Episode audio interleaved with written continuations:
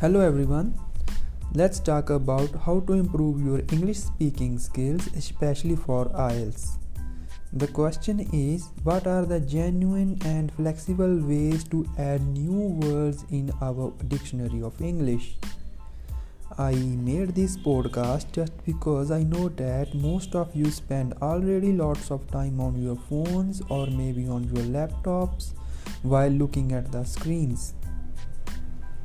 So that's why I have decided to make the podcast where you can learn without staring at the screens. Let's come back to the topic. You know the value of vocabulary. Let's take an example. How much are you in the desperate need of new words? Suppose you are sitting in front of a teacher and giving answers for your IELTS speaking test, or you are in your writing test students like me, English is not our first language. So, our major problem is that we are able to understand the question, we know what the examiner really wants from our side, but we don't have the exact words to describe our feelings adequately. Simply, these things at where we lose our confidence. Let's deep dive into the solutions. I have a question for you. Yes, for you. How do you catch new words in English daily? Did you have the curiosity to learn about English before enrolling to the IELTS coaching or other tests? Or you just learning new words without any deep desire to learn English? If the later statement is true, I am sorry you are in the deep trouble, my friend. You really need to rethink. There is no magical words which will help you to achieve 7 bands or above.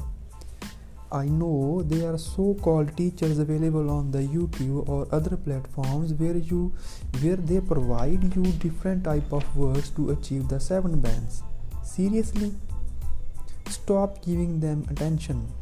It is not true. There is no syllabus of IELTS or other tests. You need to expand your vocabulary. So what is the best way? And i just want to add something that if you don't have interest to read newspaper just don't read them. Personally i also don't read newspapers because i don't have interest in politics. I also don't read them in my mother tongue too. Instead you can do one thing to improve your vocabulary. First thing pick a book according to your taste then started reading it. And let's start reading the uh, blogs according to your taste. If you are really interested in technology start reading news on gadgets which really drives you. If you get any new word copy it find the meaning via google translator place it in your notes app where you would be able to review that word again whenever you are free that's very important to learn a new word. Let's break the another myth. Here are two words. First one is important, second one is crucial.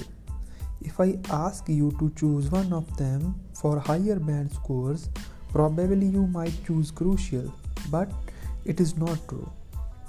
Every word of English has its own value. It doesn't matter it's a short word or it's a long word. As soon as the word fits in the line, it's a good word. I know that we need synonyms in our writing exam, in our speaking, where we can't make the repetitions. So we need uh, these kind of words.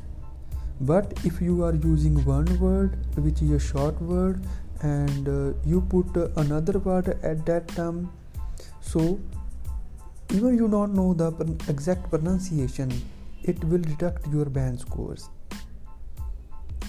And the third major problem is the fluency. It's like a flow of the words where sometimes we are struggling at. Different students make different errors. I have divided them into three categories first one are those who make repetitions of words. For example it is a it is a it is really really. Second one are those who totally re speak the full sentence. After just like they speak one line after two to three lines they again repeat the same line. Third one are those either they take long pauses or sometimes they use like uh, mm, even they already know what to say but it takes time to speak. Don't worry every problem comes with a solution. I have two significant remedies to curb this issue. First one is unique. It's very unique to be honest. Let's take any english video with subtitles whether on youtube or on your any favorite platform like on netflix just turn on the mm, subtitles in english and mute the sound. And starting to speak the sentences loudly by yourself. This technique will aware you how much time should be given to each sentence while speaking. With the passage of time your mind will get used to it. And the second trick which is super easy yet more impactful than one Remember, it is not the alternative of the first one. You must do both things whenever you are in good mood. Take any any reading IELTS passage, any, then start to speak loudly at your own speed at your own pace. And think that you are sitting and you are standing in the front of the thousands of people and you are giving a speech. Alright, got it? Through this way, your fluency will be improved at dramatic rate. This is the part 1 of this podcast. I hope you find this audio helpful.